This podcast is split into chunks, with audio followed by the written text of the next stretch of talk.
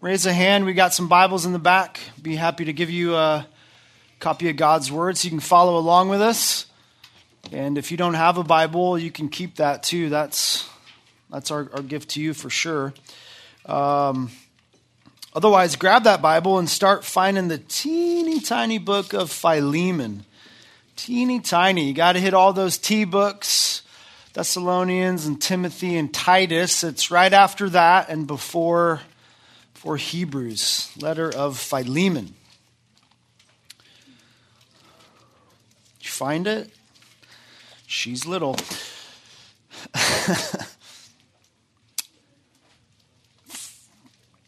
Friendship is a great, great gift that God gives us. Friendship is such a such a benefit and a blessing and sometimes it's just effortless those friendships that we have those people that we get along with that we have so much in common with. It's easy to hang. It's an effortless relationship. Fun to have friends fun to have people like that but not all relationships are are like that are they?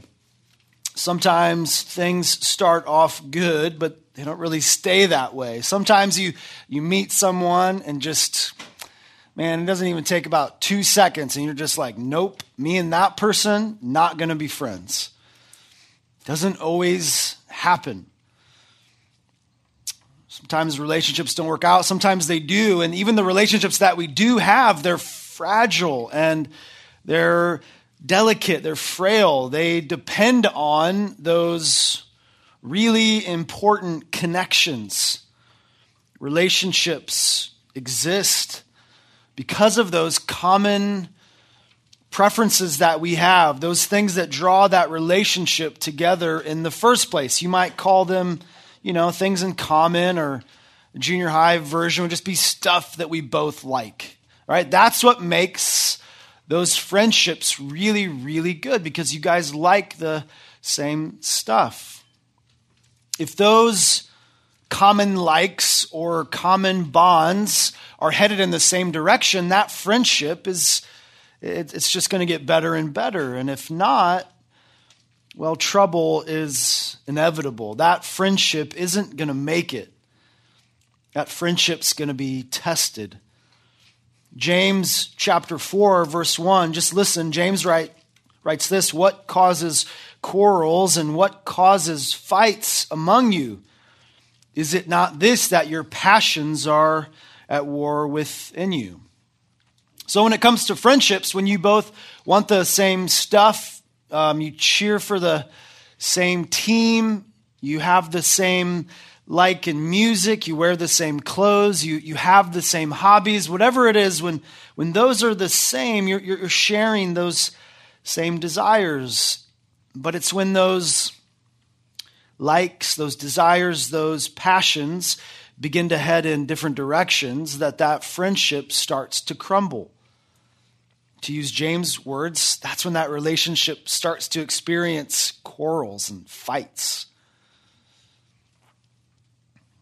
What happens to those relationships? What happens to those, I don't know, those friends, those family members who we fight with, who do things that we don't really want them to do, who begin to like things that we're not really interested in or no longer seem to be interested in us?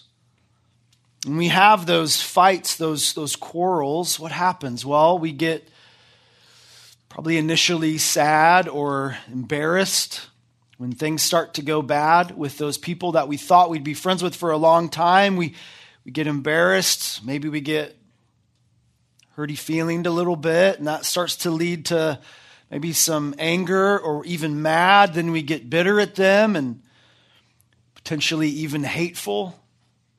That relationship's in a, a really bad spot. Maybe you can relate. Maybe you're, you're wondering that. You've experienced that recently with a friend or maybe someone closer, a family member, where you're like, what's going on?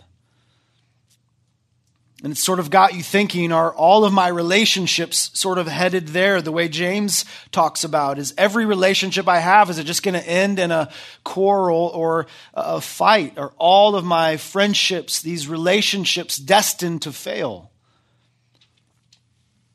I mean, it seems unlikely that I'm going to share the, the same interests with someone my entire life. That's just a low percentage. So, what should we do? Should we just start avoiding each other now? Just looking to live in isolation? Should we say no to relationships or friendships? Start getting away from our family? Do we just embrace virtual reality now and call it good? Is Oculus the answer? Please don't say yes. It's cool, but not the answer. What are we supposed to do? Well, the answer is, is found here in this little letter to Philemon. It's found here in God's word, and it's an answer that you already know. On our own, it's true, our relationship, all of them really are destined to fail. They're going to be really difficult, they're going to be really challenging, but with Christ, they can be full of joy. Those relationships can be sources of, of happiness and contentment. It can be full of unity and love. And even in a relationship that's been fractured because of the gospel, there can be forgiveness and there can be restoration. Our relationships can be so rewarding, but only because of the gospel. The gospel changes everything gospel offers the, the best bond, the greatest connection that we can share with others, and it's the best thing to have in common with someone else. The gospel, I would say it this way it trumps all other shared likes. It's the most important. Being a Christian, it's far superior to any hobby or any fashion statement being a Christian, it's, it's better than loving some band that's popular. It's better than being a Dodger fan. Go Dodgers. The gospel creates the ultimate common bond. Changes everything and it will last forever. And we're going to see this truth come to life over the next few weeks as we study this letter to Philemon, a short little letter. It's going to help us look past our sinful passions, help us look past our sinful desires. It's going to help us understand how to live in love and unity rather than to quarrel and fight with everybody. It's going to help remind us that the gospel outranks all other labels. Gospel can bring healing to those relationships under stress forgiveness and restoration are not only possible, but they're actually a, a, joy. It's an easy choice for those who've been made a new creation by the gospel of Christ. So, the letter to Philemon, that's where we're going to be the next few weeks, and we're going to start that this morning. Just a, uh, an introductory sermon to this letter to help us understand before we really start to dissect it what matters and what's important and what's going on with these people so that we can really benefit from God's word. Okay, so why study Philemon? Why this letter? Well, if you've been with us in exchange, you know, sort of a few weeks ago, we finished our series on the letter to the Colossians, and it was it's been a while, but we just wrapped up that letter that began with a helpful introduction to help us understand how that little church was founded, that letter to the Colossians. How did that begin? What was there? And we have to revisit that because this letter is connected. In Acts chapter 19, Paul, the man who wrote both this letter and the letter to the Colossians, he's there in Ephesus. And that's going to be the beginning of the church in Colossae. He was doing what Paul does, he was preaching the gospel. He was telling everyone who would listen about Christ and about his word. And uh, a day happened when a man named Epaphras, who was a citizen of Colossae, heard Paul preaching. And Hearing the gospel just totally transformed that man's life. He heard it, he believed, he became a Christian, and he was never the same. He became an evangelist. He was like a missionary or a church planner. He went straight back to where he was from in Colossae and he started to tell all of his friends and all of his family about this gospel, about what he just heard and learned from Paul. And he was obviously really effective. A lot of people listen, and a lot of people are believing in Colossae, so much so that they be, begin to have a church. And that church begins to meet in someone's house. And that person's house name is Philemon. Philemon, we're going to learn a little bit more about him this morning, but Philemon had, this is the most important part, he had a slave. That slave's name was Onesimus. Again, we'll get to the details here shortly, but the circumstances for Onesimus led him to Paul. Paul was now in Rome, and Onesimus, the slave of Philemon, is there and he's listening to Paul, and wouldn't you know it, he gets saved too. It's been some amount of time, and that little church in Colossae began to have some problems. There was a false teacher in their community and in their church, and he was really dangerous and really confusing a lot of the believers there. So much so that Epaphras, who founded that little church, left to go find Paul. And he found Paul, told him all the good stuff that had happened, all the benefit of how the gospel had sparked in this little town and how this church had grown and was established. But there was this false teacher. And so Paul wrote a letter. He actually wrote two letters one to the church at Colossae, and another letter to the one who was hosting that church named Philemon. Colossians was intended to be a letter for the whole church. And Philemon is a personal letter to this man who hosts the church, but Paul also wants the church to listen in. Those two letters are delivered by Tychicus, funny name, but also this slave named Onesimus. They show up in this church one day, in this man's house, Philemon's house, and they have these two letters from Paul. And I picture this. I picture probably Tychicus reading that first letter, that whole letter to the Colossians, that one that we spent weeks and weeks looking at. I picture him reading that. And then I actually think Onesimus handed that letter to Philemon, and then Philemon would have read these words Philemon, verse 1.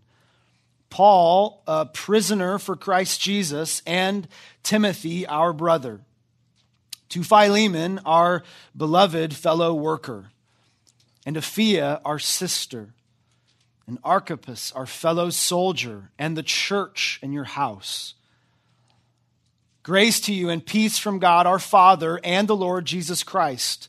I thank my God always when I remember you in my prayers because I hear of your love and of the faith that you have toward the Lord Jesus and for all the saints.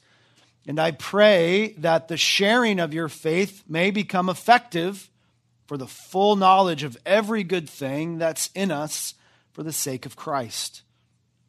For I have derived much joy and comfort from your love, my brother, because the hearts of the saints have been refreshed through you. Accordingly, as though I am bold enough in Christ to command you to do what's required, yet for love's sake, I prefer to appeal to you. I, Paul, an old man and now a prisoner also for Christ Jesus, I appeal to you for my child Onesimus, whose father I became in my imprisonment. Formerly he was useless to you, but now he is indeed useful to you and to me. I'm sending him back to you, sending my very heart. I would have been glad to keep him with me in order that he might serve me on your behalf during my imprisonment for the gospel. But I preferred to do nothing without your consent in order that your goodness might not be by compulsion, but of your own accord. For this perhaps is why he was parted from you for a while, that you might have him back forever, no longer as a slave, but more than a slave, as a beloved brother, especially to me, but how much more to you, both in the flesh and in the Lord. So if you consider me your partner, receive him as you would receive me. If he's wronged you at all or owes you anything, charge that to my account. I, Paul, write this with my own hand. I'll repay it. To say nothing of your owing me, even your own self. Yes, brother, I want some benefit from you in the Lord. Refresh my heart in Christ. Confident of your obedience, I write to you, knowing that you will do even more than I say. At the same time, prepare a guest room for me, for I'm hoping that through your prayers I'll be graciously given to you. Epaphras, my fellow prisoner in Christ Jesus, sends greetings to you, and so do Mark, Aristarchus, Demas, and Luke, my fellow workers. The grace of the Lord Jesus Christ be with your spirit. So, as we think about the letter to the Colossians, we have to keep in mind that this little short letter to Philemon is so closely connected. If you can let your brain rewind that far back, I know that might be difficult, but we learned so much from the letter to the Colossians, so much truth about Jesus, so much wonderful truth about Christ and how incredible the gospel that he offers truly is. It's not a perfect breakdown, but you could think about Colossians sort of in, in two parts. Chapters 1 and 2 taught us why following Christ is worth it. And then chapters 3 and 4 of Colossians taught us how to follow Christ.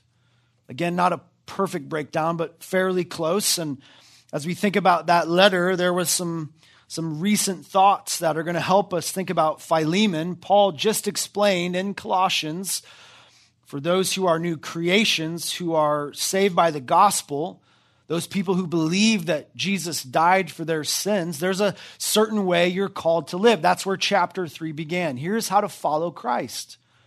And it starts with your mind. We are to keep our focus on Christ. Christians keep their focus on Jesus. And as we do that, we are, especially rather than focusing on this world, we're going to begin to want to be more like Jesus. And Colossians 3 there, Paul explained being more like Jesus means putting to death those sins that are in your mind and those sins that are in your heart and those sins that are often on your tongue.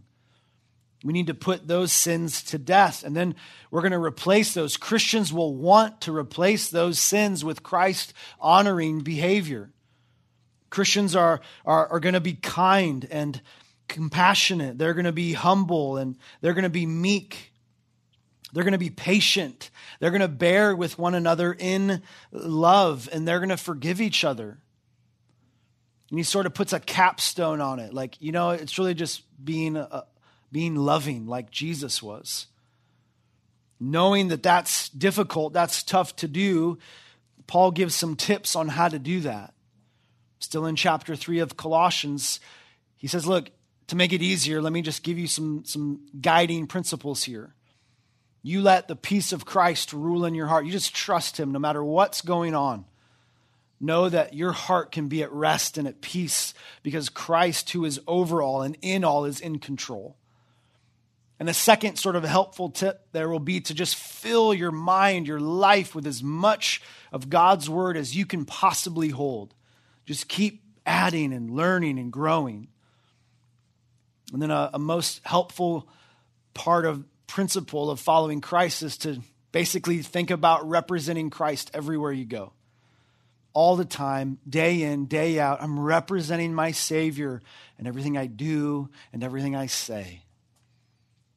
And that's what it is to follow Christ. Paul, then in Colossians, towards the end of chapter 3, goes into some specific relationships. You want to know how this affects your life? Well, it's going to affect it in these major relationships. You're going to find yourself in one or many of these life relationships, marriage, or parent child relationship, or the slave slave owner relationship. So, Paul just explaining that, just working through all of that, we hear that, and then this letter to Philemon is read. Now, here is the perfect example, the perfect living illustration of how living like a Christian and how the gospel changes everything. Immediately, we have a slave owner and a slave in a relationship that is under stress. And now we get to see the gospel put into practice. This group of believers immediately gets an opportunity to go, okay, let's see how this can work. Let's see how this can flush out. How will the gospel outrank those social labels of master or slave owner and slave? What's it going to do? How's it going to change it? How does the gospel help these two men live in love and unity rather than to quarrel and fight? How is forgiveness going to be possible? Well, the answer is, is here in this letter, and the answer is going to be more detailed in the weeks ahead. But for this morning, I want you to know that the gospel is the answer. When we become a Christian, the gospel becomes the most important thing about us. It's our new identity, it's, it's who we are. And not only that, but we naturally then have the ultimate common bond with other believers. That's why the gospel outranks labels. That's why the gospel brings unity when nothing else possibly could. It brings forgiveness when it's needed where only division and fighting were once possible, there can be restoration because of the gospel. So, Philemon, what do we need to know to help us in the weeks ahead? What will, what will give us a little bit more understanding? What can whet our appetites just a little bit? A, a few minutes about some of these details. Just to kind of get into it a little bit. Who is this letter written to? These people mentioned in verse 1 and 2. Well, Philemon is the focus. Again, he appears to have been a resident of the city of Colossae. You could go back to Colossians chapter 4, verse 9. There, Onesimus is mentioned as being one of them. Philemon's his, his, his master, his, his owner. So clearly, he's a part of Colossae too, and he's faithful. That's how Paul describes Philemon. He's a beloved brother. That's how Paul also describes Onesimus. Both beloved brothers, both fellow workers. Here, Philemon is mentioned as someone who's a believer and a gospel worker, somebody who cares about the church. Later in this letter, verse 16, Paul again repeats that phrase for Onesimus. He's a beloved brother. And notice how that creates this instant connection. It's not about who you are. It's not about where you work or really what your title is, especially as we think about a social structure. No, the ultimate thing here is that they're brothers, they're fellow workers. They're both beloved. And if we go back to Colossians, we see that same phrase being used of a lot of people Epaphras and Tychicus and Luke and others. Onesimus is on equal ground. He's on the same footing as every other Christian every other follower of Christ. Letter not only written to Philemon, but others. This mention of Apphia. A lot of commentators believe that this is likely Philemon's wife, and I tend to agree. I think that makes good sense. The way that they're presented and it's talking about their house seems very likely the case. Philemon would be mentioned first as the head of the house. And here now is the mention of Apphia. But again, Paul's focus in this entire letter is, is the relationship that the gospel brings. She's not just Philemon's wife. Did you notice how Paul describes her? She's a sister. She's a sister in Christ. That's the most important thing about her. That's what truly matters. That's the thing that gets the most ink. And then Archippus, or however you pronounce that. I've tried it a hundred different ways. I'm going with Archippus. Probably the son of Philemon and Apphia. Interesting to think about him too. He's called not a son here, but a fellow soldier. And that's even a different word than Paul normally uses. Kind of an interesting sort of uh, earmark for this guy. And Paul used that phrase in Philippians chapter 2 of Epaphroditus, who fell ill and was almost dead while trying to serve the Lord. If that's a hint, then Archippus is someone in this church who's like a soldier, like a like an Epaphroditus, someone who selflessly serves, um, someone who doesn't give much regard for his own circumstances, but puts the church and Christ and the gospel and the kingdom of God above his own priorities. And he's willing to do whatever for Christ, regardless of his own safety, his own well being. Which lead many then to believe it's possible that he's leading this little church. Epaphras, don't forget, who started it, he left. He left to go find Paul and get some help. Makes sense that he would put someone in charge. Very likely it's this man named Archippus. Archippus. Again, it's just interesting to think about who's here and how they're being described, and the most recognition anyone getting is their connection to Christ, their connection to the gospel. Paul so brilliantly just bringing that to the surface, even at the very beginning. This letter written to these people, this little family who's decided to host this church, Philemon and Apphia, and their son who's possibly leading the church.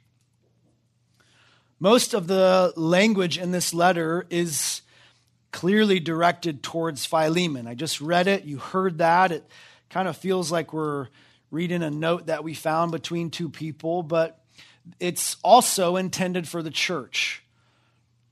A lot of the language is singular, but verse 3 and 22 and 25, Paul switches to a plural, y'all. He's, he's talking to everyone in that church. He wants them to hear, he wants them to know what he's talking to Philemon about. So don't feel bad about eavesdropping on this little letter because Paul wanted that first church to hear it, and God wants us to hear it too. It's a letter that's just loaded with truth and wisdom for us if we just take the time to understand it. So that's who it's to. Now, let me just, for a few minutes, talk about this bad relationship, this stressed relationship between Philemon and Onesimus. Philemon, again, is a believer. He's we can just draw some things from the text. He's wealthy enough to have slaves, to be a slave owner. He's also wealthy enough to have the kind of house that can host a church. Something happened. Onesimus is, a, is separated from Philemon. He's, he's fled from him. Verses 15 to 16 hint at that. Maybe even he stole something, verse 18, from Philemon on his way out the door. Again, Onesimus somehow made his way to Rome. By God's design, he found Paul. Paul's doing what Paul does. He's preaching, and Onesimus becomes a believer. Some amount of time passes. Verse 11 to 13, because now Onesimus has become useful to Paul. He's, he's serving Paul. Paul loves him, cares for him, but there's something just annoying Paul. It's, it's, it's something driving Paul that Onesimus can't stay indefinitely, and Paul have a clear conscience about it. You need to go back. You need to make things right with, with Philemon. You need to be reconciled. That's why he returns, verse 12. But reconciliation needed uh, between the slave owner and the slave is what's the most important thing here. It's interesting to think back to the letter of Colossians. Paul talked about those three relationships marriage and the parent child relationship. And even if you combine those, he talked twice as much about the slave slave owner relationship. Clearly, that was on his mind. Maybe it's because of this particular situation that he's thinking about. Maybe it's because it's a popular thing there in Colossae. But this relationship between Philemon and Onesimus will set the tone for the rest in the church, especially as more are becoming believers. And now those relationships are being changed. Such a good lesson for us to learn so much from as well. We can learn about forgiveness, we can learn about unity, we can see how the gospel leads to love, we can see how it just gives us this desire to do what's right. Not because we have to, but because we, we want to. And the gospel puts everybody on equal footing, and that's such a good thing. But there's some situation going on here. Why, why this reconciliation needed?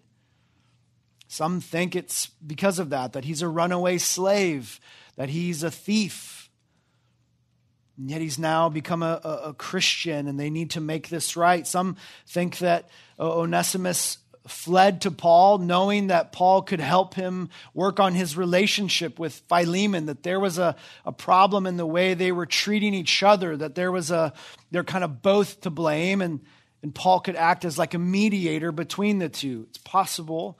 Some even think that Philemon sent Onesimus to help Paul because Paul was in this home prison. He was under this house arrest, and he needed somebody to help him and take care of him.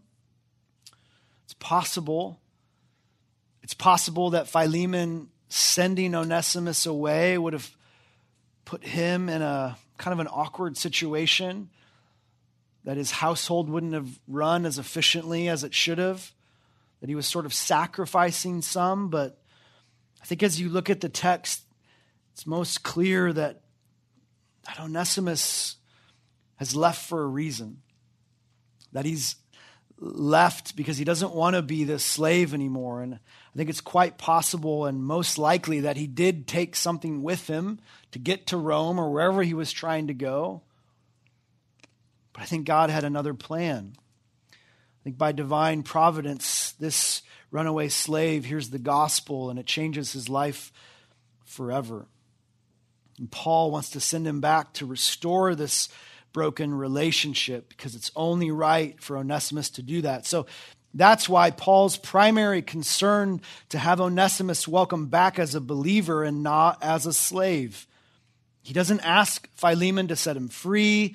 He doesn't ask for a, another sort of freedom that this slave could have sort of a, a, way to be to be legally freed while still working for his master. None of that. He just says welcome him back like a christian because he is. He's your brother in christ. Welcome him back as if you were welcoming me. It's the most important thing about onesimus now. He's your brother and it trumps all the problems and divisions and issues He's a brother in spite of the physical status, the social status. He's a brother in Christ. So the gospel, it affects relationships. The gospel, it, even between a slave owner and a slave, no matter the relationship, good or bad, it doesn't really matter because now you're brothers and your family. And Again, Paul addressed that in Colossians. If you're a Christian, you just live like it. You live like it if you're married. You live like it if you're a parent or a child. You live like a Christian if you're a slave owner or a slave. And here's the perfect living illustration forgive each other and, and make this right. The gospel changes everything. Short little letter, and I'm excited to get into it in the weeks ahead full of lessons, a powerful message to help us realize that we can't ignore what God's grace has done. We can't ignore how God's gospel has not only changed our life, but the lives of those around us.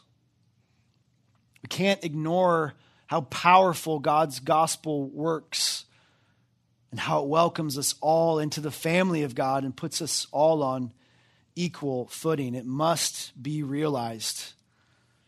When it comes to other believers, especially, social stuff doesn't matter. Physical stuff doesn't matter. And I'm going to say this even our past doesn't matter. We don't have to live quarreling and fighting everyone. And I think the best part we're going to learn in the weeks ahead it's not a grit your teeth and bear it. It's not a love them because you have to. It's a forgive and a love because you want to. Power of the gospel.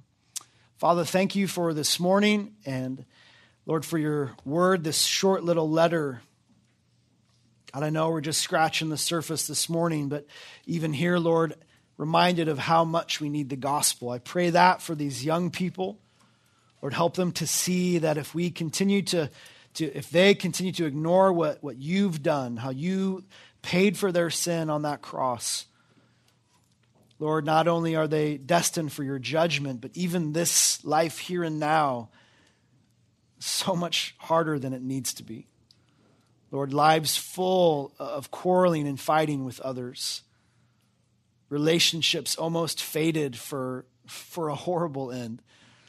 Lord, thank you for how your gospel changes everything, for how we can live in unity and joy with other people. Lord, how it teaches us to forgive because of how you forgave us. God, ask for some help in our study of Philemon. Ask it to be fruitful. God, that you would change the way we think about ourselves and others, but more than anything, to help us see our need for you. And we pray this in Christ's name. Amen.